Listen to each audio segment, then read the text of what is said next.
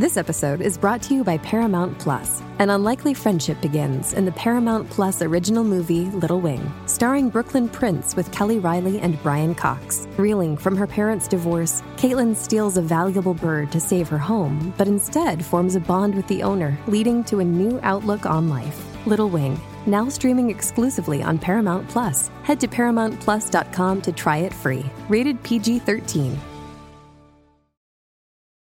This episode is brought to you by Paramount Plus. Get in, loser! Mean Girls is now streaming on Paramount Plus. Join Cady Heron as she meets the plastics in Tina Fey's new twist on the modern classic. Get ready for more of the rumors, backstabbing, and jokes you loved from the original movie with some fetch surprises. Rated PG 13. Wear pink and head to ParamountPlus.com to try it free. This week, my conversation with Donnell Rawlings.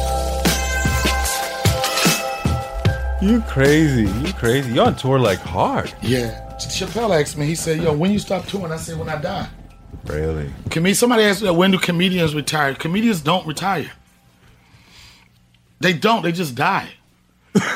and I'm not saying that in a morbid way, but like, if you think about it, every time you hear of a comedian's death, the last thing you heard was like, he was just on stage last week. Right.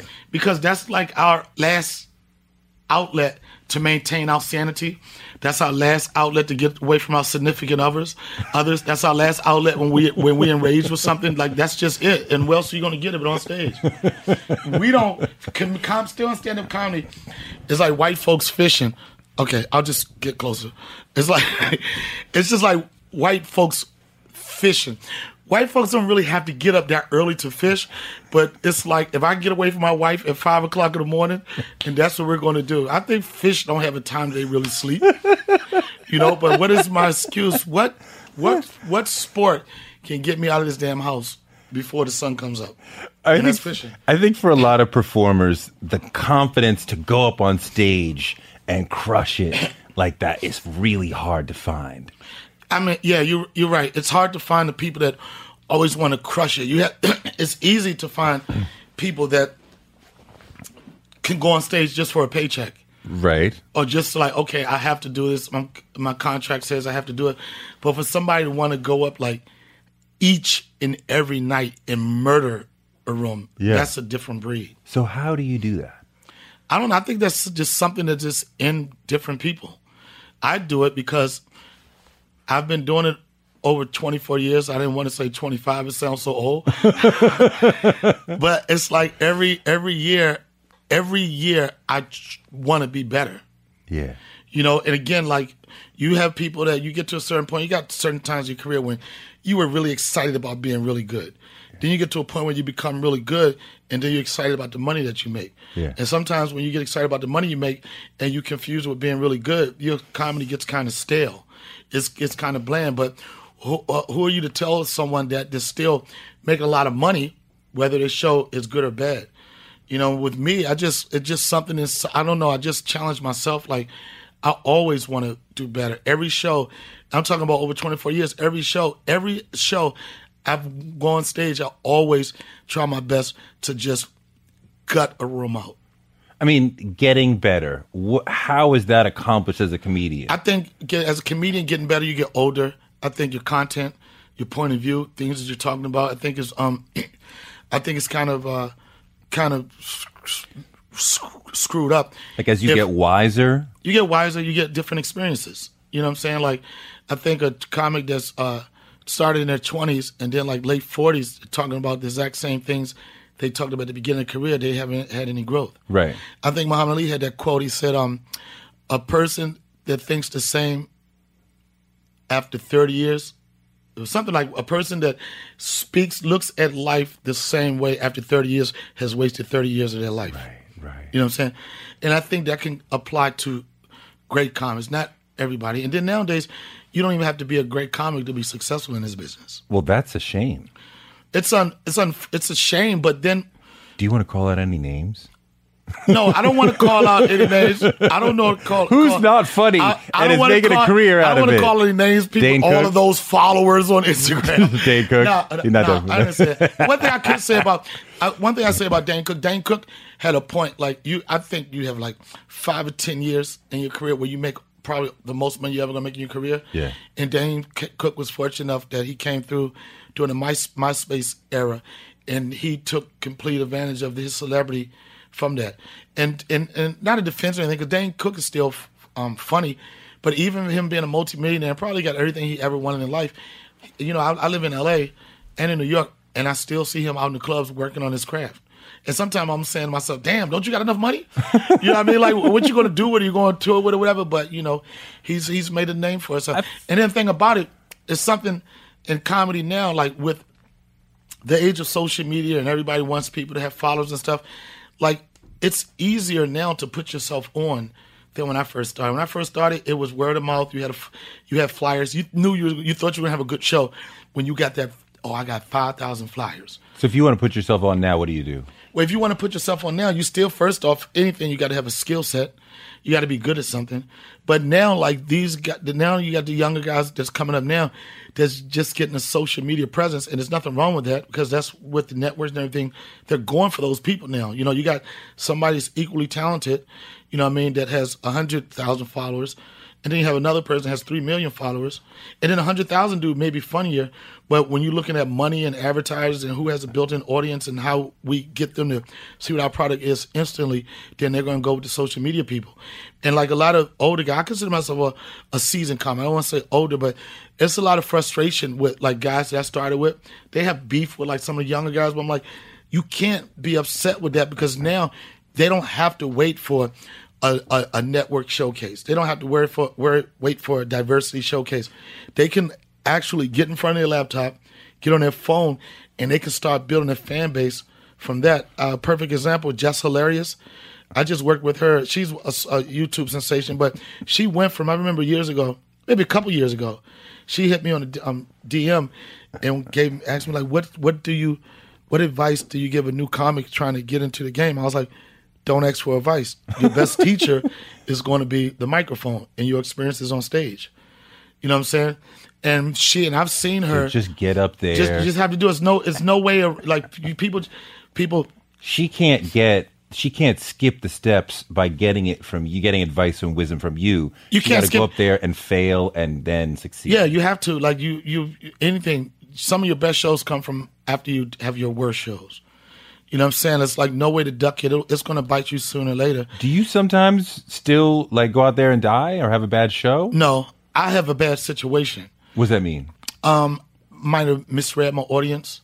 Okay. You know what I'm saying? I'll give you an example. Um, this was uh, maybe three months ago, and I was like a little stressed out and not too feeling too good about some things. And I went to uh, this place in Harlem, Savannah's, I think it is, and they had a um, it was a rainy day, a, blur, a snowy day, and I went out. I said, "Let me go get a cocktail and sing uh, 99 Bottles of Beer on the Wall or something like that." And it just so happened they were having an open mic, and was open mic. It was supposed to be like a jam session, but the only person in the band that showed up was the drummer. So I'm feeling like I'm looking at him like struggling, like, yo, if anybody want to perform and help me out.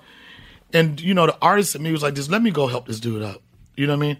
No announcement. You seen him on Chappelle's show, The Wire, anything. I was like, I just walked on stage, and this when I was uh, doing some controversial material that uh, Harvey Weinstein and his antics were part of it. And I went up there and I just started. I didn't Wait, gauge the you audience. what'd you say about Harvey? No, um, I didn't say. Um, I think I said something about everybody's being accused. I say I know it's only a matter of time before I get accused. Mm-hmm. I was like, you know, I Google every morning like new accuser. As long as my name don't show up, I'm like, I'm free for another week. so I was trying to get a sense of the audience, and then I didn't. I, I didn't. I didn't really pay attention to the audience, and I saw it was two females at this table. It was two females at this table. It was two more females at this table. And then after once I went in and I made a bad decision on the stories I wanted to tell, I could just see that I was right in the middle of the Me Too movement. Yo, when you talk about hurting my feelings, bro, I mean, I mean, and it was like it was nothing I could do because nobody was on my side.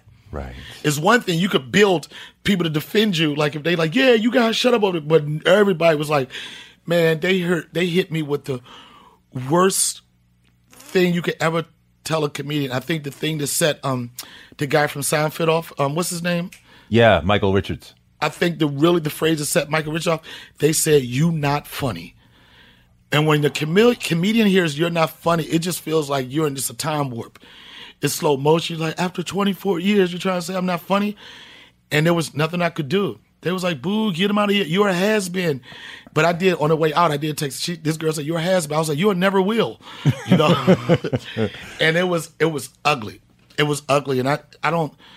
I think after you've been doing it for a while, you can have bad sets, but if you continue to have bad sets the same way, if you bomb the same way, you're not learning anything. Right. But then after you've been doing it for a while, you have so many experiences, and you have so it's, it's hardly ever going to be a situation that you can't deal with because you've seen it before. But you have like you have like you know a hundred stories and jokes in your mind, and you come out and you sort of read the audience and say, okay, this number six, 12, and eighteen is going to crush with them because they're younger or older or black or you know mixed you, or whatever. You, you know you can kind of cater to your audience. I, I'm one to believe like people ask me, Donnell, do you use the same material for a white audience to do a black audience? If you have type material that only appeals to one audience, then you're cutting yourself off. sure. You know what I'm saying? I really try to find if it's something that I know that like, you know, you you'll out you'll have the the basis of your set. But then if you're like like you say, if you're in an audience and it's all teenagers, you're gonna probably try to, you know, try to make them more comfortable and not do a joke maybe that you would do for like an 80 year old or something like that. It's all like like doing stand up is like being a quarterback you never know when you have to make an audible. You know, you could go out there on one with, with one thought in mind and then it doesn't go the way you want, and you got you got to be able to switch the gears. So you go out in, let's say, Tulsa, and you tell the first joke, and it doesn't hit, and so then you're thinking, okay, the bit about that was Hollywood-ish didn't work, or the Chappelle bit didn't work. Let me go over here to do something more. I'll Like- switch it up. Like no, uh, uh, Like, what is the thought process if The- like my- the first joke doesn't work? Then what are you thinking? if the first joke don't work, the first thing I'd say that hardly ever happens for me. But the first joke doesn't work. The thing is, what you have to do is keep your composure because they don't know that that was the first joke that was supposed to work. If they don't laugh, they don't know it was. they don't know. punchline. They don't know. Like you, it can go from that could be, that could be like a, a heavy punchline, or when it doesn't work, it turns into a transition and a segue into the next thing. Sure, that sure. one joke that used to be like bam, you like, hmm, And the punchline might not work, but the tag might work. and the tag might work. But it's like it's, it's like it's like comedy. Me, I compare it to like surfing and boxing. Surfing, you gotta know when to catch a wave, when to ride it, when to pull up, everything. I'm a black guy that don't surf, but this is what I've heard. Yeah, yeah, yeah, yeah, yeah, yeah. But you just got in boxing, you got to know what punch. Like some nights, I'll have shows where I completely knock the crowd out. It's a TKO, and some nights it's like I don't know who won. It got to go to the judge's scorecard. you know, I'm at the end like Judge Smith scores at 112 to 111, 118, and you know most brothers can't count the boxing numbers up that quick. So you wait for the ring announcer to say, "And still," you're like, "Oh yeah, yeah, I did win." won. that was a close one.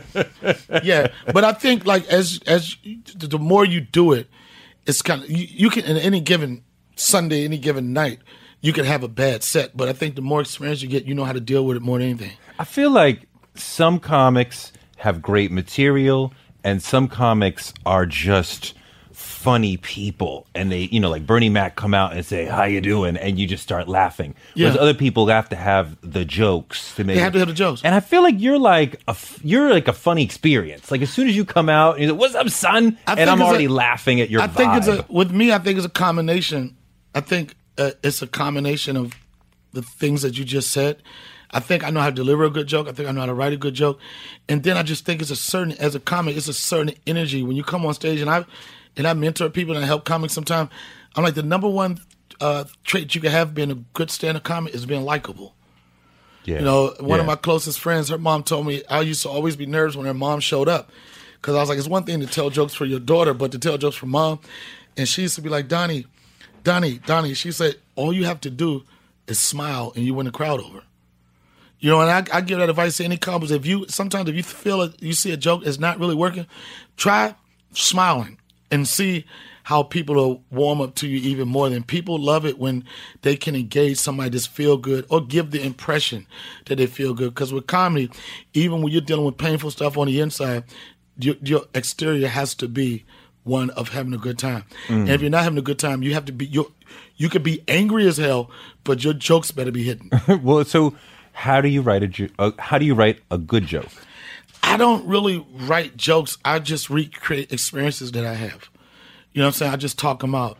Like, um, Are you I- exaggerating? Or oh you, yeah, exaggerate, exaggerate. But you take a real life experience and you kind of spin it. and I, I take a real life experience, continue to talk about it, and for, with me, it it finds punchlines.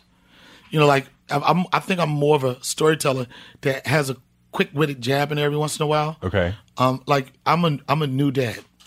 You're a new dad. I'm a new dad. How But- old? And not really new dad. I'm an older dude with a new baby. How There's old- nothing. how old- My son. Yeah. He's two and a half years old. And before you even crack your jokes, I know all my friends' kids are a lot older than my son. Because when I planned my son's first birthday party, I called one of my buddies and I'm like, "Yo, you think your son can come to my son's first birthday party?" And he was like, "If he can get off work, dude." you know what I'm saying? That's a real story that I talked about. that really happened. And the joke, yeah, they really happened. And the jokes really write themselves. You know, I'm already, I'm prepared right now. Being an older dad, I'm prepared for the antics on the playground. I know the kids are gonna come up to me like, "Hey, Grandpa," and I'm be like, "Yo, I'm his father." Get the hell. But I'm gonna be as savage as those kids. I'm be like, "Well, at least he knows his dad." And, and- and we'll see how quick we'll see how quick that playground shuts up when I start hitting you with that single mom life. when that no co-parenting life, you'll feel it then. You know? so so so something ha- is it that something happens in real life? I mean, is is the comedy mind always on the filter? Like, is that funny? Is that funny? It's Can- always a true comic. In anything in life, he's thinking about the funny. The person that breathes it, lives it, you think about the funny. So when you go to Starbucks, you're looking for I'm not looking for I'm I'm not looking for the joke, but I'm open for it. I'm open for a real life story. You know what I'm saying? Like even my, my, my dad passed a couple months ago. Oh, I'm sorry to hear And a that. lot of times people find like you, you don't go looking for humor in funerals or anything like that, but in funerals there's some funny things there. Oh, hell and my dad was a player, and I knew that we went to his viewing the day before, and I knew the day of the funeral it was going to be out of control because all I kept hearing women saying was like, "Who is she? Who is she? Who is that one?" I was like, "Oh, you better get ready for tomorrow because it's going down." And I had no idea that side chicks go to funerals and not only have a voice. And I realized after eight women went there to speak back to back and claiming years they was dating my dad, I'm like, you know, it was a dark situation, but how can you not see the humor in that situation? Man. My dad just passed like uh, a month ago too. Man, Yeah. this, shit, this shit'll knock you It's in the tough, head. man. It's tough, and like it's, and, and I think with my dad passing, like I, you know, I had my kid later in life, but with him passing, it really inspired me to want to be an even better dad because one of the things that you know I feel sorry about is like I don't I don't have a ton of memories with my dad. My dad was a street dude. He was in out in prison. He loved all his kids. He, it was I'm not I'm not bad mouthing him or anything like that. But he chose. I tell people he chose a lifestyle that didn't give him the opportunity to spend as much time as he wanted with all of his kids. How many kids are there? Nine. What number are you? I'm number four. Okay. And and I'm I'm number. How many moms? I'm number four. Uh, seven. Wow. Yeah, and I it was when we were in the hospital. I was saying to myself, and this might be a little too harsh for some people. I was looking around in the, in, the- in, the, in the visit room with all his kids, and I was like, "Dang, my father had a lot of bitches, right?" and then I realized it took me 35 year, years to realize my mother was one of those. You know? Because you don't want to think of your mom as that. But when I looked at those numbers, I'm like, well, everybody had the same eyes. But one thing I could say is that it was Everybody had the important. Yeah, that was his trait. One thing I say, it was important for my dad for all of his kids to know each other. And we grew up, we didn't grow up like not knowing who our other siblings were. We grew up knowing who, who each other was, and we had a great relationship, even till his passing. So when you were, and you, even in the funeral mode, even in the funeral room, you are open to the funny. I'm open to the funny because that's what I am. You know, like I spoke at the eulogy, and I I know this kind of crazy. I damn near got a standing ovation. and my father's friends were so gangster, so hustlers. One of them said, "Man, Donnell, I, I ain't trying to be disrespectful, but man, you had them goddamn jokes bro. I started to charge twenty dollars to get in. right? What did you tell? like- What are the jokes you said about your dad? I didn't really tell. I just I just told shared experiences. Yeah. You know, I shared the experience, and it's been like troubling to me because since they uh, announced uh, the Toys R Us is going out of business, which is so traumatic for a dude over 40. Like, it's like, how could that ever happen? And I told a story how my mom used to want to go to, um, to take us to the Goodwill to get clothes. I mean, to get toys. Because, you know, she didn't have a lot of money and my dad was so in and out. She couldn't go just blow money at Toys R Us, so she would take it to Goodwill. But when my dad was absent, when he came back, and you know, when you absent out of your kid's life for a while, when you come back, you can't come back with just, I love you. For a kid, you got to come back with a Toys R Us visit. So, Right, and I right, talked right, about right. how I used to tell my mother, straighten your face up. Dad got a bankroll right now. You Right. know, I just shared some experiences that I had with him, and it's just funny. It's something funny. Anything in, in life, there's always a, a, a, a humorous undertone, but who can go dig it out and find it? We live in a world where you can get anything you need delivered to your door thanks to DoorDash. If you don't want to do the dishes or you feel a little sick, let DoorDash bring dinner tonight. My family uses DoorDash all the time because it connects us to our favorite restaurants without us having to drive. Last night, we got some Indian food for my wife, some gumbo for me, and sushi for the kids, and everyone was happy, and we didn't have to do the dishes. The process of ordering was quick and easy, and I love DoorDash for real. So I was so happy to do this for them because I'm a customer, because I know DoorDash is your door to more. Must be over 21 to order alcohol. Alcohol available only in select markets.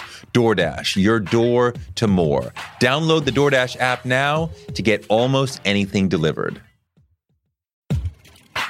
One of the people who helped inspire me to want to be in broadcasting is Oprah Winfrey. She's an inspiration for so many of us, but her daytime talk show was so incredible. And it told me that you could be black and authentic and real on TV. And that made me want to do it too. Black Stories, Black Truths is NPR's new collection that's a celebration of blackness. Each of NPR's black voices are as direct, varied, distinct, and nuanced as the black experience itself. In the Black Stories, Black Truths collection, you'll hear stories of joy, resilience, empowerment, and how to create world shifting things out of struggle. Every episode is a living account of what it means to be black today, told from a unique black perspective. Black perspectives that haven't always been centered in the telling of America's story, but now they are the story. On NPR's Black Stories, Black Truths, you'll find a collection of some of NPR's best podcast episodes celebrating the Black experience. Hear a feed of episodes from across NPR's podcasts that center Black voices. Turn on NPR today and hear a range of voices as varied, as nuanced, and as black as we are. Stories should never be about us without us. Listen now to Black Stories, Black Truths from NPR, wherever you get your podcasts. Influencer. It's a word that gets tossed around a lot these days. There is a woman who went the distance, who broke ground as the first true influencer by living a remarkable life. Her name, Elizabeth Taylor. I'm Katy Perry. This is the story of the original influencer. This is Elizabeth the First. Elizabeth the First, the podcast, wherever you listen. I know. I mean, I felt a lot of pressure, a good pressure, going up to do the eulogy because, like, you know, there's only two of us, but like, I'm the, the famous kid. They all know me. You know, we're professional talkers, Right. So you know, we're professional writers. So you got to bring it. Like, but not only I got to bring it, like it was so funny because uh, one of his grandkids, like he wasn't supposed to speak, right? So he sat beside me. He was like, "I think I want to go up. I want to go. I want to say something." I was like, "Well, do they know that?" Not saying you can't, like, if you're not on the list, you can't do it. I was like, "She's a signal of attention." So his name Donzel. So he went up because nobody. I know this sounds crazy. Nobody wanted to go behind me. of course, They were like, of course. So he went in front of me. He was like, I ain't going behind you. I was like, that that makes sense. And I'm gonna tell you, this dude went up there and destroyed.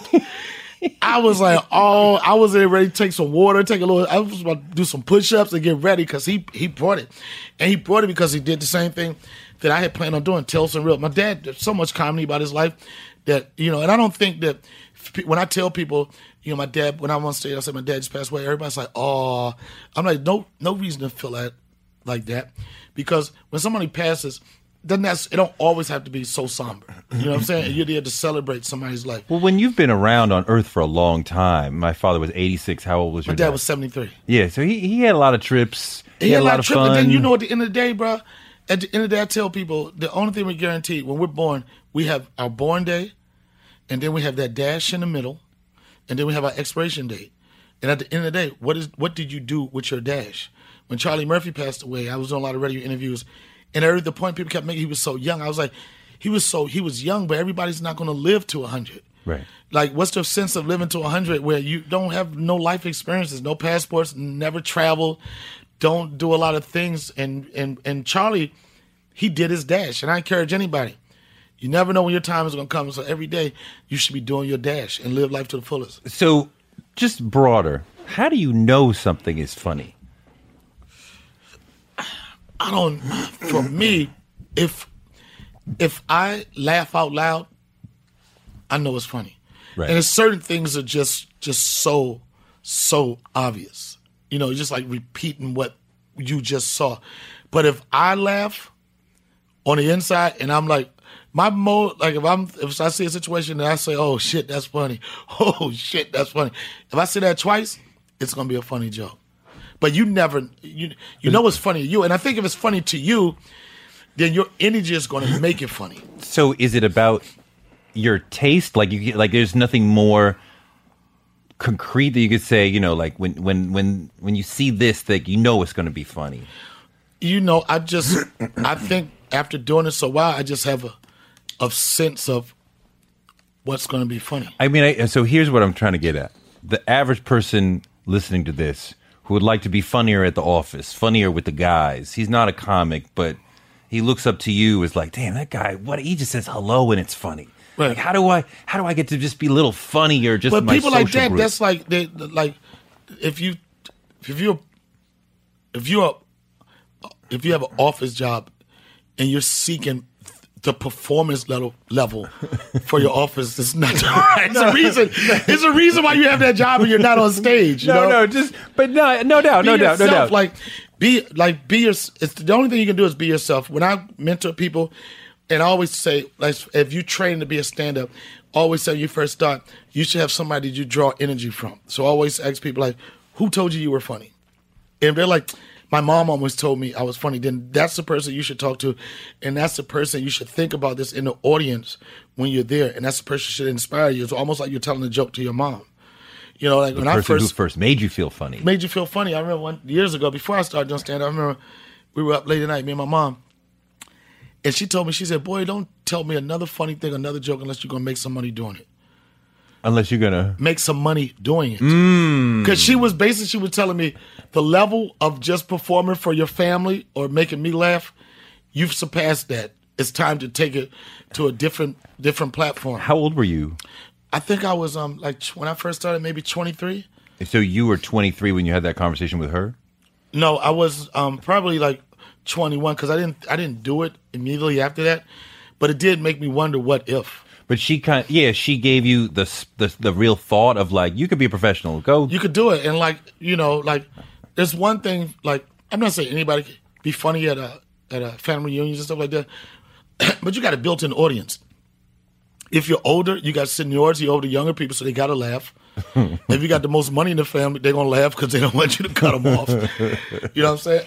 It's different stages of it. You know, different stages. But you, know, I mean, it it can be hard to make people who are close to you laugh. Sometimes it's easier to make strangers laugh in a way. Yeah, that's what it. Um, but you still got that that that safety. You still have that safety net. You know what I mean? It's like family is one thing, but strangers just looking at you like, "What the hell you talking about?" There's no comeback, and you probably never see them again. With family, you can redeem yourself. If you bomb this Thanksgiving, you like see you in 2019. you know that's that's going to be my next show. Is see you Christmas. You know you get another opportunity to win. But when you go up, it's not just a joke. You got to do a whole routine. It's got to make sense, and as like a thematic thing, and it's got to have. There's a rhythm to comedy, and I can hear it, but I don't know how to describe it. I know that you guys are up there. Sort of, They say in comedy, they're, they're- anybody, the number one thing they say, timing is everything. Yeah. You know, and timing comes from listening to your audience, and you have different different levels of listening. Like if you're performing for like 30 people, then you're performing for 500 to 5,000. The jokes may be the same, but it's a different timing. Like if you're if you're doing a comedy club where you know it's that instant connection, like you're only connecting with you got three rows in front of you and everybody can make eye contact with you. Everybody can see if you got um, Cheetos in your beard or whatever. And then you got those venues when you're doing 5,000, 10,000, 20,000, you could tell a joke, but your timing has to slow down a little bit because that joke has to get resonate all the way way in the back. If you're if you're a good comic, some people go up there and they especially doing big 10,000, 15,000 and ba ba ba ba ba ba ba ba. It's hard for people like once one joke they're uh, digesting one one joke, you're off to the next. So you got to give it enough time to marinate. The bigger the crowd, the slower you have to be. In some cases, not everybody use that that rhythm, but you cheat yourself out of a lot of good laughs if you don't know where to pull up. You got to give people a chance to laugh. You got to give people a chance to appreciate what you just said. If you're doing jokes rapid fire, again, like I said, you get to the first joke, then you're on to your third joke, and they just getting the first. They just getting the first one. So you got to know when to pull up. So you're listening to them laugh, and you let them ha, and right, but and it's not when it gets to zero, but No. like you wouldn't. When is it like for okay, me, for me, like for like it's like I have to sometimes, like I'm just, I'm just a machine gun. Bop, bop, bop, bop, bop, bop, bop, bop, bop. Like I'll give example. When I open for Chappelle, when I'm on the road with Chappelle, the most I get is 15 minutes, 20 minutes tops. So, and I'm used to doing 45 minutes to an hour and a half on stage. So when I open for some, I don't open, open for too many people, but But that's, like- your- that's the homie. yeah, like when I open for Chappelle, it's like when I go up, you give me 15 minutes, I don't even really have to take a breath. I can just, I'm more all cylinders. I'm coming out, pow, pow, pow, pow, pow, pow, pow, pow, pow, pow, pow. but then if I got doing 45 minutes to an hour, I might give you that heat for like 25 minutes, but at some point, you have to You, you slow it down a little bit. Yeah, you got to let them breathe. and you got to breathe too. And then, especially in the comedy club, you got to let there's a there's a point where they collect the check money and stuff. It's a whole process to perform in front of comedy club. They got this spot called the check spot. The check spot is usually the time they drop the checks, where if you don't have the attention of everybody, you're definitely going to lose it because their attention is not on you anymore. It's like, oh, I I, I drunk how much, and then once once once you get to that point, you're not connected with them unless you rip into the check spot. If you're destroying, then people will be quick to want to pay. Like, okay, let me pay this and pay attention to the show. But if you're kind of going back and forth, and then you get to that point, I've seen so many people die after that spot. So when you know the check is about to be dropped, you got to have the punchlines and the heat at that moment to keep them from the distraction. Exactly, and, and in the case with me, when I, when when the check's coming, if I'm not into like a, a, a bit that takes a while, I might do I might play around and do a little crowd work. What does Or that mean? Crowd work, like yo, you. I mean, it's so corny, but like you know, or any couples here. I mean, that's sound. You know, like What do you uh, do? Where you from? Yeah, yeah, that's so like that's like, like you know when a comic is gassed out. Any birthdays in the house, you know. But if it's like I, you know, I might not want to do a joke that requires your undivided attention. You know, I might want to do like I might want to snap. I want to. I might want to roast a little bit just to get the room settled in, and then go back to the storytelling part. I mean, the comics who are who are really impressive to me quite often have great transitions. Yeah. and I don't even realize when we've flowed into a new joke or I thought that he was gassed or whatever. But that's the that's he- that's the really good. Like you have to, you, you get your jokes, you get your jokes, but then once you get your jokes, it's like how do you sew it all together? And that's the biggest issue that some comics have. How do you make that transition from with this joke to the next joke? And like you say, to make it seem seamless and make it seem like he n- never switched gears. So how do you make a good transition? I try to think ahead. You know, like if I'm in one joke, I'm thinking about, I'm thinking about the next joke I'm going to do. Like most comics, when you're telling your joke, you're telling that joke, but then you're thinking about the next one and how you're going to get there.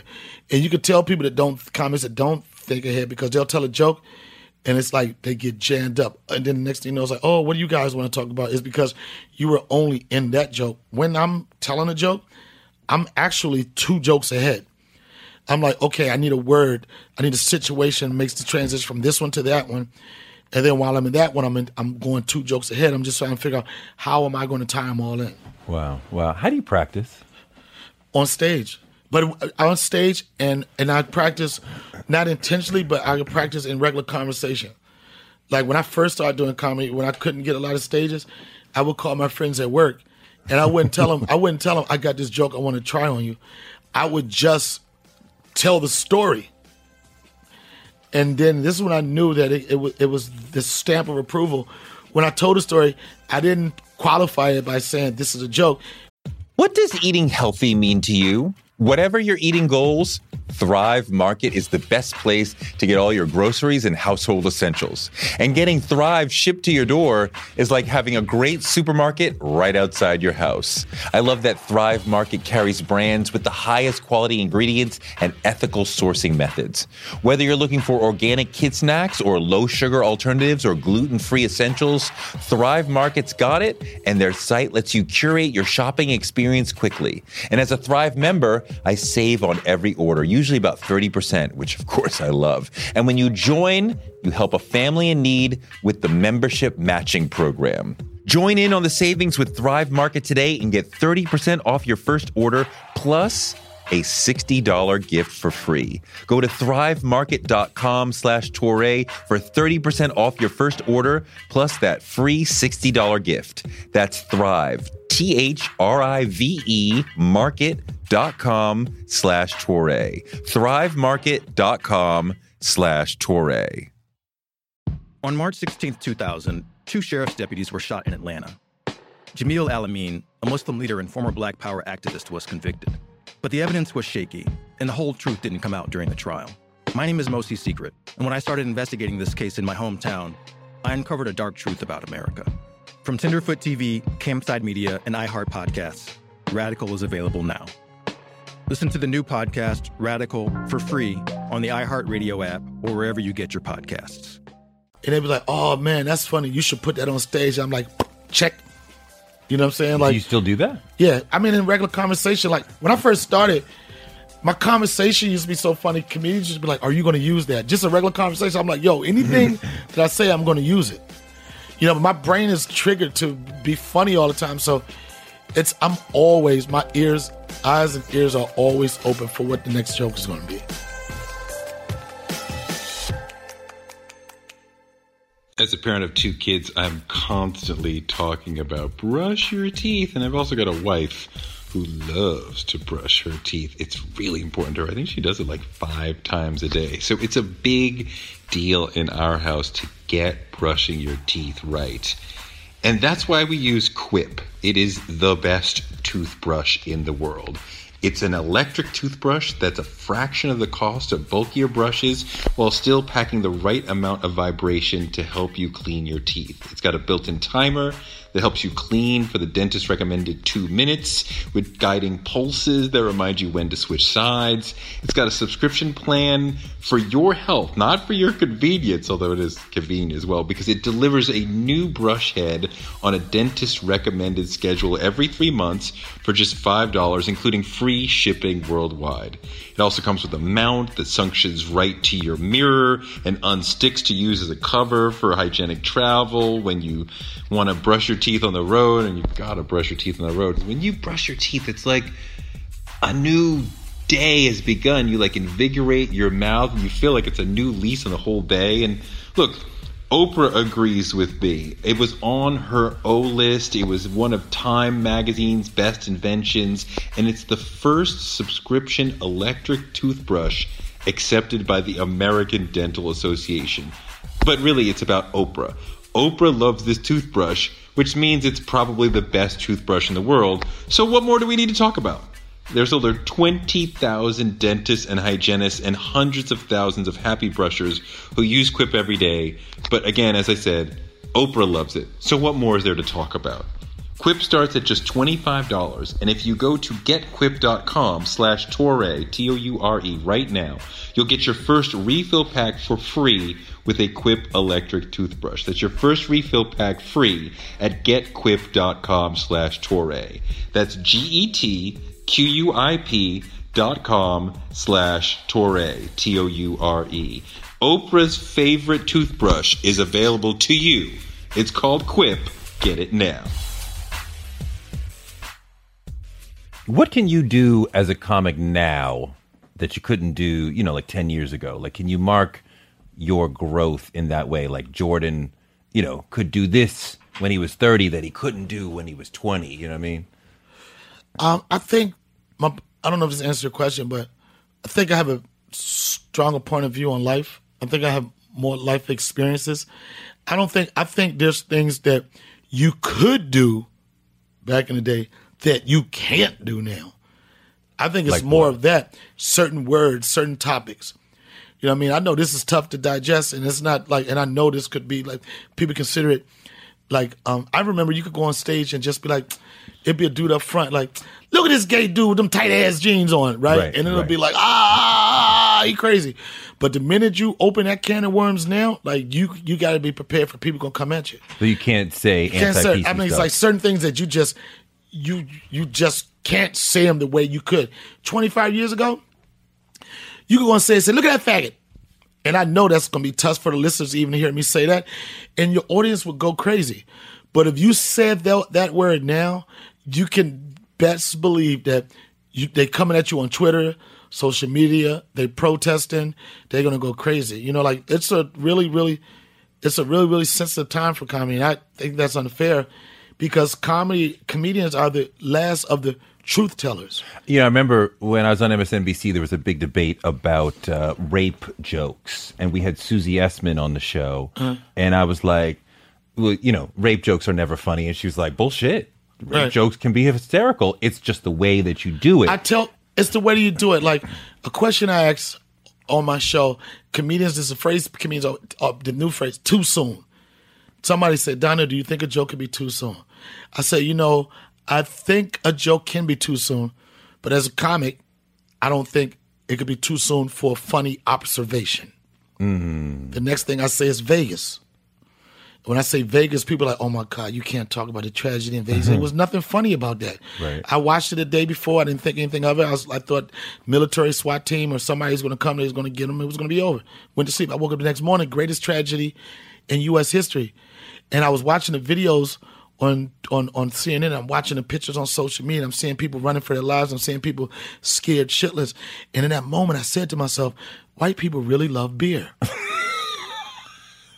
because in every shot there was always a white dude holding the beer. Holding the beer.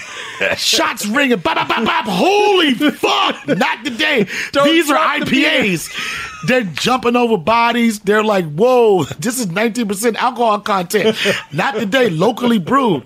And that's a perfect example. And that's one of the riskiest stories I tell because I have the audience that, and I and I do this joke right in, right where I got the crowd going crazy, and then it slows down to like, oh my God, Donnell, I'm a fan.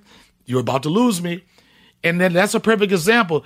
There's nothing funny about the incident in Vegas, but that observation is funny. Like, Yeah. yells like the white boys won't spill a drop of beer, and it wasn't like it was a corner; it was fresh beers.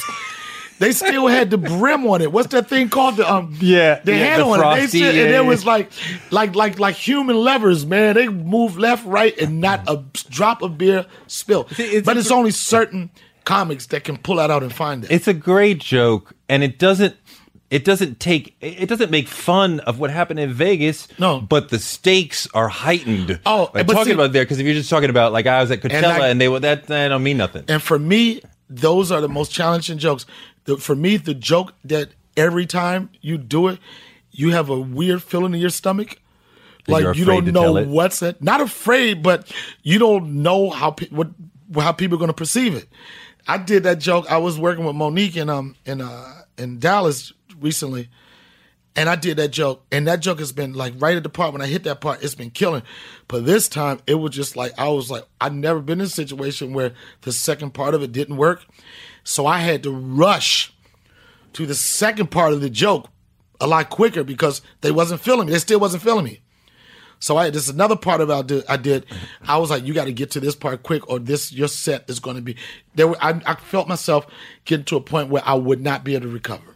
I love too soon jokes, and usually I keep them to myself because they are too But soon. see, that's the difference between you and I'm telling you, I'm going to brand that. You keep this is the thing about too soon jokes. Whenever you hear too soon jokes, people say, "Oh man, that was too soon," but they laugh their ass off. They're, they are gonna they're laugh, but they feel ashamed to laugh. But it's it's that moment when you really are interacting with the culture and interacting with the zeitgeist, and you understand this is funny, but most people are not ready to hear it yet. But I know you will be in a wi- you know like no, no, no, no, no, no, no, no. I don't think it's too soon. I think it's too late.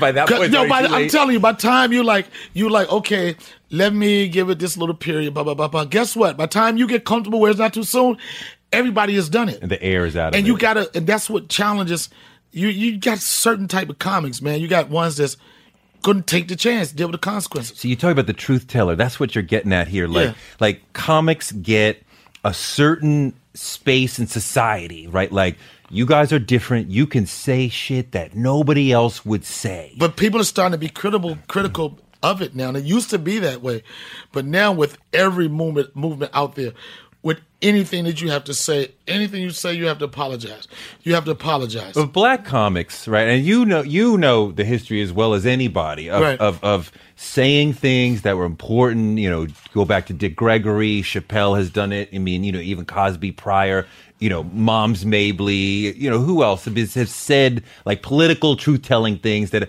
is there room in modern society for black comics to still have that role Of or course. is it passed It is, but everybody don't have the heart and the balls to do it. Everybody that you just mentioned aren't just average comics. Right. You're talking about legends, pioneers. You're talking about the people that for every Dick Gregory, there's a hundred people that didn't have the balls. They might have thought on the same level, but they weren't willing to risk everything. Like one of the things, I think I'm a great comic. I think Dave is a great comic, and I walk wait, watch Dave Chappelle night after night, and I see how he rips the room. And comic, it's not no competition. And I was, and I saying to myself, what makes Dave Chappelle different from me? You have to ask yourself these questions if you want to get better. And I and I and the conclusion I came to was that not everyone has. I call it a Muhammad Ali moment. And a Muhammad Ali moment is a moment in your career where you had to make a decision that could cost you a lot. It could cost you money. It mm-hmm. could cost you a career. Mm-hmm. It could cost you. It could cost you endorsements. It could cost you a lot of things. You know, Colin Kaepernick had a Muhammad Ali moment. Muhammad Ali not going to Vietnam. Muhammad Ali moment. Dave Chappelle turning away fifty million dollars, which I would have never did in a million years. I was like, we gotta talk this out. I be like this, yo, somebody talking shit, you're fired, you fired, and you're fired, you know? And like certain, you know, but then again, Dave Chappelle could afford to make that stance because you know, you know, you gotta even with every entertainer, like people say, Donnell, when are you gonna flip out? When are you gonna go crazy? I'm like, I talked to my accountant the other day, right? He said, Donnell, you can't really afford to go crazy. He said, "You could like trip out for a couple days, but all out just like I'm going to South- leave. you can't go to Nah, I South can't go to Africa. South Africa. He was like, "You can take a journey to the Bronx." You know what I'm saying? But you can't go. You can't go to South Come Africa. on, you were you were there. You were the, you were standing elbow to elbow with Dave Yeah. through those final days, those final weeks. Yeah. You were saying you wouldn't have made. I mean, first of all, we you and I have had this discussion before, Uh-huh. but for this show, what is the reason why this all happened? Why Chappelle's show exploded? But he, um, it it ex- the I don't know why. You mean imploded? Why did he? Yes. Why did he leave? Nobody, to be quite honest, nobody knows, and I'm being straight with you. Nobody knows the answer to that. People been trying to get that out of me for years, and even throughout the whole thing, I never asked Dave why. You know what I'm saying? And the thing about it, and that's just, I think that kind of contribute to the to the mystery of Dave Chappelle. It's an unanswered situation, and then when it's unanswered, then you let people people come up with their own theories. But what about his whole thing about the wrong person laughing? There, we That's what I've I've never I never I'm I'm I never talked to him about that, and I could um you know I can't really speak for him, but I could see how that could have upset some people. Yeah. but I know how it wouldn't have upset upset me. Yeah, and I, yo, I'm telling you, I'm like this. It would have been easier for me, especially with that money. Like, it's, and, and I'm saying this because it's easier. The person that felt that way, it's easy for me to say, "You're fired." But see, I wouldn't been, I wouldn't, I wouldn't have been thinking long term. I'm like this. How do I secure my bag right now? I don't want to. How do I secure that? But a long term, then it's deeper than that. Then it's deeper to like the materials that that's being written. What are people actually laughing at? I never felt that. In fact, when we were doing the sketches, always thought sometimes we was like like walking a, walking on edge, but it would always be something that was a twist that buttoned it all up and made it made sense at the end. Um, what was your favorite sketch out of that period? My favorite sketch out of that period, and I was only on there only on that sketch for a second. It was the Wayne Brady sketch, but because and the reason why because the dynamic you got blown of, away. it got blown. The reason why because the dynamic of it and how this sketch even came about. Um, they did. I think Paul Mooney did Negrodamus or something. Yeah. And then he said something like Wayne Brady looks um makes um, Bryant Gumbel look like Malcolm X. and that happened. And, and before that, Wayne Brady was a huge fan of the show. And then it got back to day some kind of way that Wayne Brady was really offended by it. And I know after I got to know Wayne Brady and up to this point, and I know why Wayne Brady was offended by it because Wayne Brady came from nothing, like a lot of people, but they don't understand that because he has diction because he speaks well. When the brother got diction, they the first thing they want to say, "Oh, Private he trying to talk all." And Wayne Brady, grandmother raised him. He'd been through it. You know what I'm saying? He'd been through it. And I even tweeted something the other day. Name someone that has the tenure in television as Wayne Brady. I'll wait. I was like, this brother's been putting it down for years and staying out of the bullshit. This is a true example of what Hollywood should be. Right. You know, and he tweeted back. He was like, "Brother, that thank you so much. That really made my night." And that was just, a, and it wasn't like I wasn't trying to kiss his ass or anything. I was watching whose line is it. anyway, I was like, "This motherfucker, stay on TV, stay out of trouble." And I just thought it was my duty to acknowledge that because you acknowledge so many people that want your word, son. All you know, like the would you think is gangster and everything, but he's gangster, and I can see how that offended him. He's like, dude, I'm no different from none of y'all. And Dave having the heart he, he had, he was fucked up about it. Dave was upset that Wayne was upset. Yeah. You know, Dave is one of the coolest people you'll ever meet, man. Humble dude and cares about everybody, man, in some kind of way. You know, he might say fuck Faizon. No, I'm just joking. no, I said fuck Faizon. and I mean it. don't edit that shit. Please don't edit that. How you going to say what was funny about the first season of Chappelle's show? The white black blind supremacy sketch was the sketch that set the world on fire to say what the hell is going on next week. What was so iconic about the first year? I don't know if you remember this, but part of the reparation sketch, I'm rich, bitch, became a phrase that's getting people to come to my shows for the last 14 years. What was funny about the first season? I just had to get that out of my system. Please bring it. What the Ah, fuck? I just had to I had to get out of my system. But um, Dave wanted uh, Wayne Brady to be in that sketch, and that sketch was so dope because I think the one thing that So it was it was Dave's idea. Yeah. Hey, you mad? Let's do something together and figure this out. yeah, out. let's figure it out. Yeah, but the thing about it that I think Wayne Wayne Brady didn't have the street cred, and I'm not saying this necessarily that you have it, but you know, as a black entertainer, whatever, you feel good knowing that you can make everybody laugh. From the people, the politicians, to that dude in Brooklyn, Brownsville, the dude with the do rag you want, you feel good. Yeah, yeah. And I'm I'm sure that and the reason why I like that sketch so much because it was dark. It was a dark sketch, spoof on training day. It was dark. You didn't know where the comedy's coming from. And then it took Wayne Brady out of a situation you normally used to seeing him in. And it really let you know what his acting chops was really about. Because he was menacing. He was dark. He didn't feel like he was about to sing a country song or anything. He felt like he was about to shoot me. You know, in that one shot when he was like, um, when he came up to me and I was like, oh shit, it's Wayne Brady, son. and that look on his face and that one sketch really kind of like, it gave uh, Wayne Brady That's street cred. And, And people got to see. Neal. Brennan told me that the line everybody remembers. Um, is Wayne Brady gonna have to choke a bitch?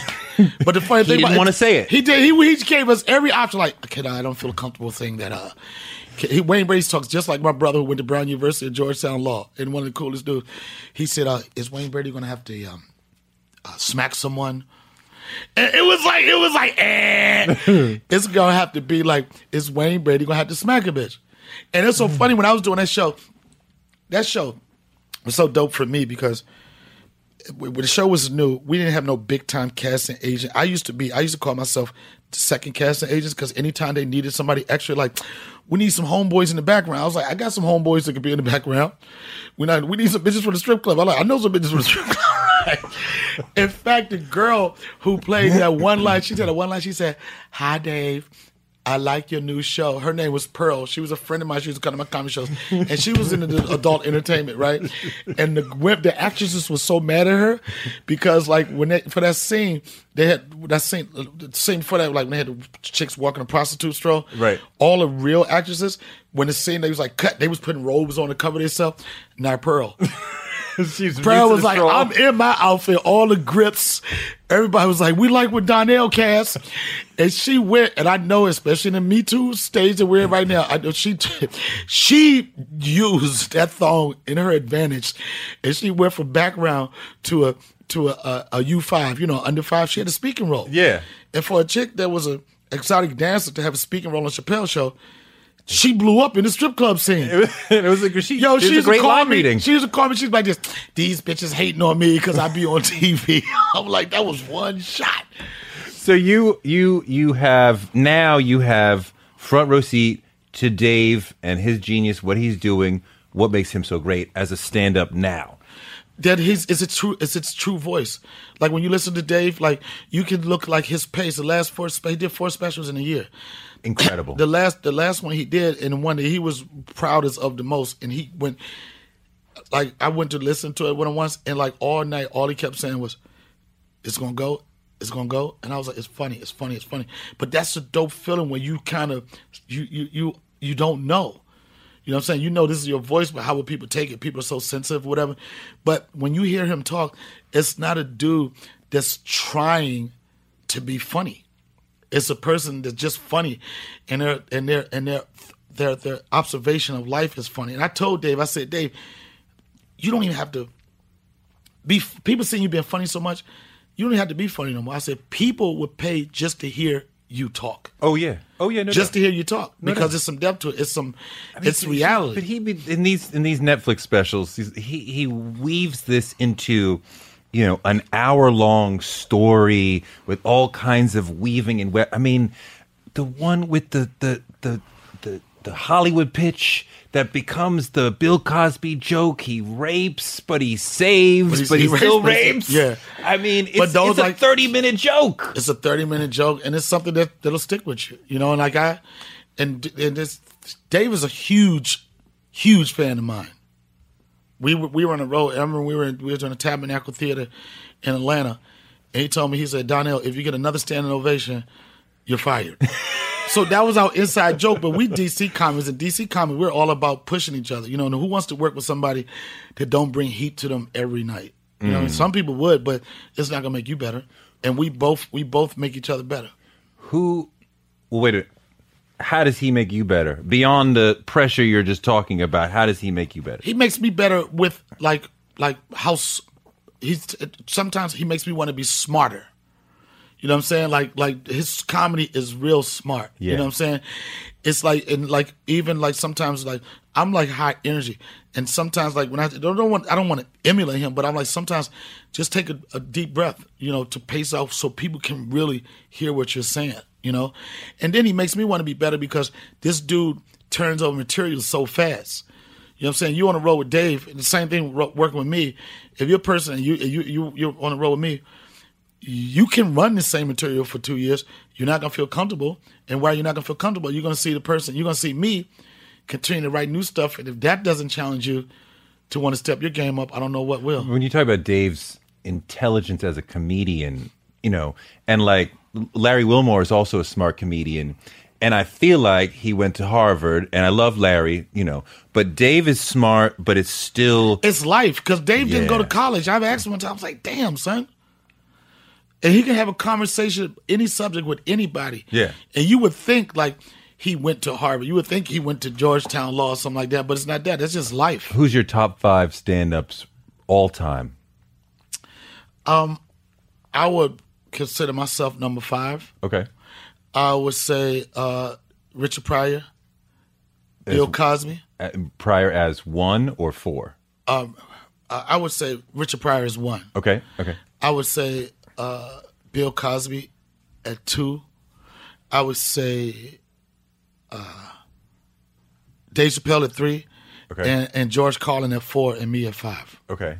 I think those those will be those are my top five. But I appreciate so many other that comics for different reasons. Does that mean Rock is at six? Huh? That- yeah, Rock could be six So what makes Pryor so great? because he was cutting edge. He was he came at a time. He came at a time like you know Richard Pryor had so much of Bill Cosby in him when he first started. Right. You know he was like I guess he was like trying to be Bill Cosby, but his voice was so raw. It was so authentic. It was so. It was so gritty. It was these- so real life. You know what I'm saying? got to tell these great stories. And great story. Then he had one of those, and then it's something like his offstage antics and stuff just made him just an interesting person. I mean, I remember listening to Live on the Sunset Strip and like just just the stories about being in the hospital and Jim Brown coming and we're gonna put the sponge on you. Yeah, you know what people don't people don't understand. Richard Pryor, they they say he was foul mouth. Richard Pryor didn't Way really curse. The characters, the characters that he talked about were profane. Hmm. He wasn't. If you really listen to it, it was like Mudbone and those guys. Those people cursed, but it wasn't like he was filled with profanity like that. His life was those are the people that he talked about. It's hard to talk about those people, paint the picture without being having their honest voice. There's definitely people who use cursing too much. Way too much. Can you can you do a funny hour without cursing? Yep. And I've challenged. My thing is like, like, I, I'll, I'll perform for my audience. You know what I'm saying? If I'm at, if at a church event, I know I can't go hard. If I'm at like like some ghetto spot where That's what they want. it's what it is. That's what it is. But I can do. I was thinking about it the other day. I was like, I, I don't like my. I don't use profanity as punchlines. I use it because that's how I talk sometimes. That's a spice, It's a spice of it. but it's not the. If I, I if I know if I my daily life, if I took profanity out of my daily life, I could, I wouldn't curse. But like, let's like like like, if you just said I'm rich, it's not as funny as I'm rich, biatch. Yeah, because you've heard it like that, but it's not. No, it's like yeah, it's got to be bitch. that one needs it. No, the funny thing about it, a lot of people don't know that almost didn't. we were shooting that sketch in Harlem on like 116th, and we didn't have a budget, so we couldn't do like big time Hollywood production where they blocked the whole street off. So I had to drive this truck. I didn't even have a license at the time. They was like, "You got a license?" What I'm gonna say? No, and not being to say. I was like, "Ain't no po- police checking me, right?" so I had to drive the truck. I had to hit the mark, not run over the reporter, not run the light, take the keys out because you couldn't have the engine running because it'd blow the sound. And I had to do all these, hit the mark, hit all these cues, and deliver the line. And I kept messing the line up. And Neal Brennan, it was close to the end of the day. He was like, "Yo, B, you're gonna have to get this right, or we just gonna scratch it." And it was out of frustration. I was like, because I couldn't afford not to be in a sketch, and I was like, "I'm rich, bitch." And it was like, that's the one. It was all out of frustration. I was like, what am I going to do? I was like, I cannot lose this opportunity. And that's what it was. This what? I could not lose the opportunity Oh, the oppor- to be on the sketch because nobody was a cast member of the show. It was you only you were only as good as your last sketch. If you made people laugh in the last sketch, and the writers had you in mind, the best thing to do, leave an impression on them. So when the writers write, oh yeah, we can have Donnell. It was not. It was never like you have to give Donnell this skit because he's a cast. It was like if you're funny, you come back. You keep fighting it every day. What drives you? now what what drives me was being the best person I could be. But now with the son now, what drives me now is to try to create the best lifestyle I can for him and give him the best opportunities and give him some opportunities that I didn't have when I was younger and just being a super dad. I mean, I keep hearing about comics are depressed. Are you depressed? I'm not depressed. Are you sad? I, at, at, at times we, we we find a dark place. Sometimes you think that your career should be in places that it's not. You know what I'm saying? And you got to shake that off because you never know. People always say they call me Donna. You're one of the most underrated comics. I was like, that depends on who's gauging me and who's judging me. I was like, the only person can judge me is God. So how could I ever be underrated? Are most comics depressed? Yeah, it's a dark. Think about this job, man. It's almost like being a clown at a circus. Clowns, you think that they're excited every day. If you wipe the, the face paint off of a clown, he probably is, you wouldn't even know he's a clown. It's Right. like you got to force to laugh. And then for for us, it's like people come to you for shows. A lot of times, people are in a dark place. It's your job to you know, you know, to perform for them. But there are a lot of comics that are that are dark. Take it too serious. I mean, I feel like I've known people who wanted pain because it was better for comedy, and just the reason why they went into comedy is because they were in pain from their normal life. Some people that some people that it's comedy is definitely as a performance is therapy for you.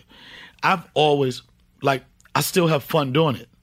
It never feels like work to me. I've still have fun doing it, so I don't know that dark side of it, and I really feel blessed. and I notice this more so when I'm walking down the street and I see guys working construction 16, 17 hour days, and I see all the work, and I'm not knocking it because I would have been that if I wouldn't have been doing this. I don't knock about. I'm like, you know, it's something to be said. Like, I really have opportunity to make a good living doing something I really like doing it. It's never when we were doing Chappelle show, I was like, oh yeah, I got to get paid today. You know, like it just felt it just felt good, and I really enjoy it. And there's no better feeling for me when people come to my show. You have people that want to laugh, and then you have those people that need a laugh. And when I do shows, and at the end of the show, someone comes to me telling me I lost my aunt maybe three weeks ago. I didn't know next time I was going to go out, but today I really needed to laugh, and I think that's what I'm here for to help people when they need to laugh. I mean, you put it that way, it's an incredibly important job. It is.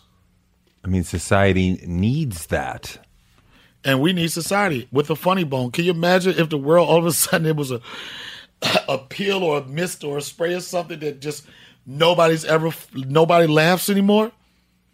Your funny bone is gone. Comedian, you'll see me applying for different. I'm going to sell insurance now. you know, so as much as they need us, we need them too because it's therapeutic for us. That's how we feel good. Um, were you funny as a kid? Yep, I was always funny. In fact, anybody that I grew up with, nobody is surprised what I do for a living. It's not like you know you you hear some stories like, when did he get funny? Like everybody when I grew, up, it was like everybody's like, "Yo, you funny, you funny." I never thought it would be what I did for a living. But when I was growing up, everybody thought I was I was always class clown, always the funniest guy. Everybody knows a story in the neighborhood, but it's only one person you want to hear tell a story. You know what I'm saying? guy, It's like, yeah. yeah. but you're gonna mess it up. But you know, it's like I was like Well, they say the difference is the the class clown makes the class laugh, and the future comic makes the teacher laugh. So I made them both laugh. You made the teacher laugh too. I mean, I went even graduating high school. I think I was one, two credits for what I don't know. I, didn't- I know I probably wasn't supposed to graduate then, but my British literature teacher, she had my fate in her hand. Off this fin- one final exam, it came down to one final exam for me. Right?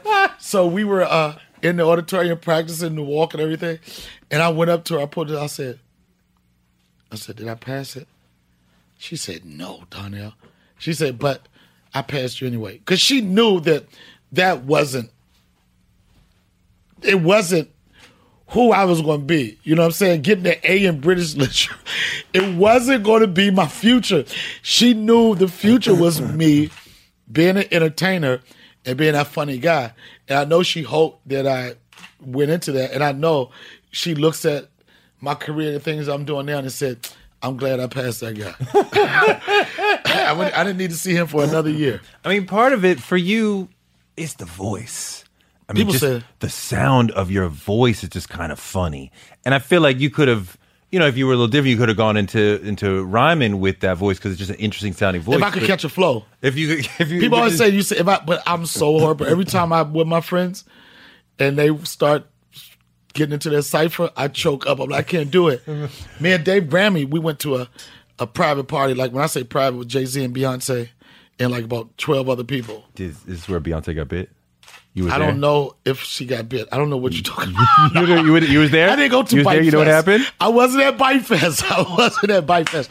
This was after Bite Fest, but and we were just there kicking it, and Jay had the mic, and I was sitting over there, and people laughing, and he put he, some beat was on. He put the mic in my face like I was about to spit. I was like, no, I think I'm gonna get me another drink, bro. I am not messing But the with that. but the sound of the voice does matter a lot, right? It Yeah. helps you a lot. it does, and I have a. People say it's distinct voice, like Yeah. sometimes I go to places and I'm I'm talking, people like they think they recognize me. Then it Oh, was like, yeah. and then when you start talking, like I knew exactly who And it it's a very black sound. African American. yeah. It's been, Yo, motherfucker. No, it's a very black sound. My name is a very black sounding name. Oh, hell I've yeah. never had an intro where when you say coming to the stage Donnell, you thought it was gonna be a white dude from the Midwest. you always knew it was gonna be somebody that's like, is he gonna have a fitted or a See, do rag? I, I, I, I, I envy you because the way I talk throughout my life, people have been like, oh, you sound like a white boy. Right. You know, I get on the phone and maybe they think, oh, I thought you were this white guy like Right. that. And, and, damn, and your voice, there's no question. There's a question it's like, I don't know what, how I should take the fuck what the fuck you just said. Your voice has got way more Negro in it than me. yeah, no doubt, no doubt. And we Yeah. black. I want Yeah, you just did no doubt. It still didn't sound right. Exactly, that's what I'm saying. Because you can't say no doubt and exactly after it. you can't. You can say no doubt, son. No doubt, then I got son. that uh at the end. So you're right. I gotta agree with that. Yeah. Donnell, the blackest voice in comedy. hey Donnell, you just know that's gonna be a brother. You just know it's gonna be a brother. Who was the when you were coming up in DC? Who was the comic who you looked at or gave you that advice that said, "Ah, now I understand. Now I can move to the next level." Well, the comic that I looked I looked at, like I could go. T- I wanted to really inspired me to really want to do it was Martin Lawrence. Because Martin Lawrence, I remember I was in a bed with this chick in D.C. Right? It's always a good start to It's the story. So, so I'm with this bitch in the bed. No, I'm joking. I'm with this girl in the bed, and HBO. This is when the HBO specials were bigger than anything. And the dude, I didn't know who he was, and Martin Lawrence came out. They said, "Give it up for Martin Lawrence," and Martin Lawrence said, "Give it up for a brother making money the right way." he said, "When you making money the right way." You can tell your lady shit like "shut the fuck up," and they'll shut up too. He said they'll be like, "You so crazy." And when I heard that, I was up in the bed like, "Who is this dude?" And his style was, it was so gritty. It was so hood. It was so funny. It was animated. It was likable. You know, Martin Lawrence could dog you out and didn't make you feel good at the same time. You know, like when he roasted you, he didn't make you want to fight him. And then he's like, "Oh man, just leave me alone. I'm sorry. I'm sorry." But he inspired me to want, to want to have that that that like that that edge that like regular person just has enough balls to go up there and perform. When I first started, Tony Woods, um, Tony Woods is a DC legend. Tony Woods hasn't got a lot of like success like television or film, but he was just one of those dudes that all the comics looked up to. Coming up, he was the first one when I first made my transition from DC to New York. When when I was in DC, all I would do was black comedy clubs and I wanted to do mainstream comedy rooms. And when I started doing them, I would always go up there and be like, "Yeah, I'm black," and blah blah blah, and everything was black black. And Tony told me he said, "Yo, you do know when you go on stage, everybody know you black." I was like, "Yeah." He said, "All you gotta do is be funny." And he was a that was like a light bulb when I don't have to, because I wasn't when you're not used to it, and you just come from the chitlin circuit and just black clubs. I guarantee you, you take any black comic in America that all they do is black comedy clubs, and you put them in front of an all white comedy room, that same comic that used to do an hour worth of material only has 15 minutes worth of material. Hmm. You know, it's unfortunate, but you, what are you going to tell a person that's you still got that base in the black community? You can still make money. Like, what's the need for me to do mainstream? But if you want that broad appeal and want everybody to appreciate your comedy, at some point you have to be comfortable performing for anybody. and and partly too it sounds like you were kind of partly trying to prove yourself to the audience and when you stopped proving yourself trying to prove yourself and just do you that's better that's funnier it's more that's when it started. To, that's when it started to come together. That's when I didn't sound like a hack comic. A hack comic like black people, white people the same, but they do stuff different. You know, white people do blah blah blah blah. I mean, how many different ways are you going to do that? It's the same thing and just so easy. yeah no it was years of comic view of everything Yeah. white people do this black people do this and uh, i'm so Yep, bored that was of just that. that. That was just it. That's the The- hacks, and the- those people not working anymore. the joke you said that martin said dave just did that right, Right. what uh you know jay-z got shut up money and beyonce got no you shut the Who fuck did up that joke? money. That only person I ever heard. Dave, somebody else did it. No, Dave got that. And what uh, he said, Jay Z got shut the No, fuck he up said, money, Dave, he said, I don't and got Beyonce money. got no. Beyonce You shut no, the fuck you shut the fuck up. yeah, that's a dope joke. That's a dope joke. Funny joke. What are your goals and dreams for the next five years? I don't have dreams. I'm too old for dreams. If I'm dreaming now, I'm fucked up. At my age, I still got dreams and I don't have realities. I'm I'm screwed up. My goal is to right now, and I, you know, I don't want to overstate it, but my goal is just to be the dopest dad I could be, and give my son the best experiences. My I want him to be. One thing about me having a son, it's like I get to start over. Yeah. He looks way better than me.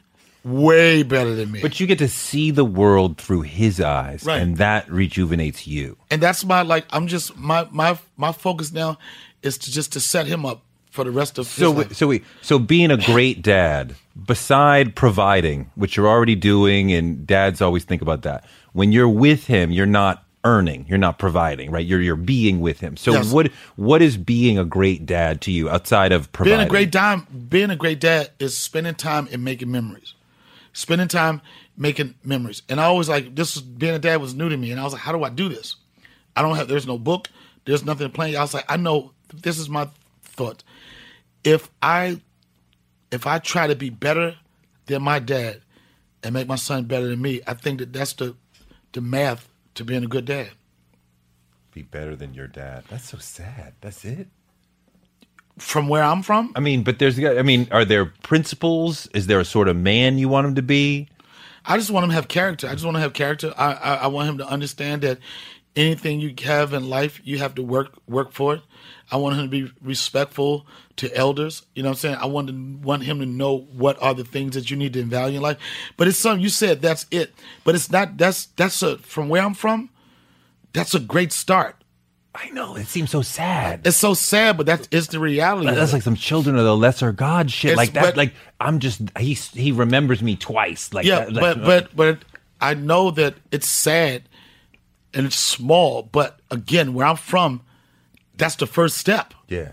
That's the first step. There's no way around it. You gotta, you, you. I, I know from where I'm from, it's generations and generations and generations of the same person, of the same dad, as the same person that weren't wasn't in their kid's life. And I understand, like you might have a different background to mine, but my background is being better than my father is a big step of being better. Me being better than my father is a big being a is a big step for me being better for my son. Because number one, I got to be there for him. Being better than my dad, don't go to jail. Don't do this seven year bid. Don't miss high school graduation. Don't miss don't miss these opportunities. So again, going back and I and I have to make that point. For some people, that's the norm. Some people it's normal for them to have two parent households. You know what I'm saying? We used to make fun. Go ahead, nigga. You got your mother and your father living in the same spot. You old fly. You know what I'm saying?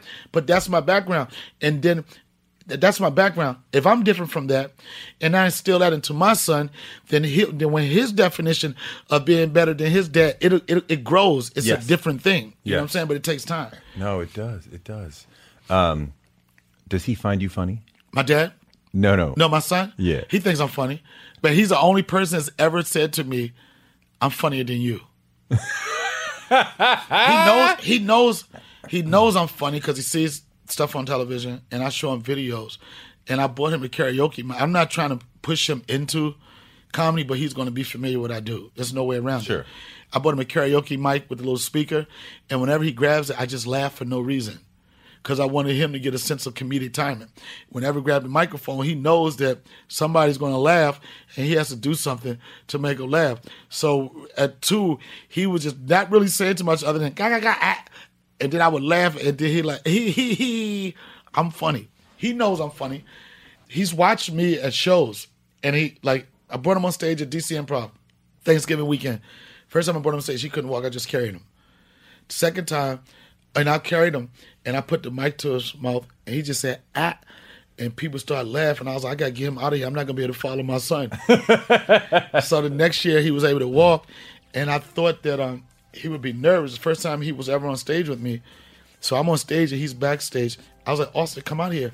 And then he walked out and I thought he was gonna get nervous. He looked at the audience and everybody was clapping.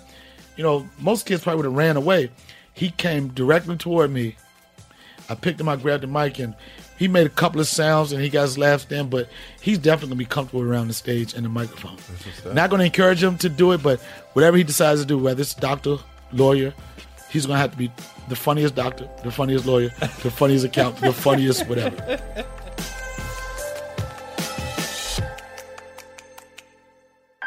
Thanks to you for listening. This is Toure Show. We're here to give you fuel to power your dreams because you can use your dreams like a rocket ship to blast you into a life you never imagined. You can make your dreams a reality, and I hope this show can help you with that.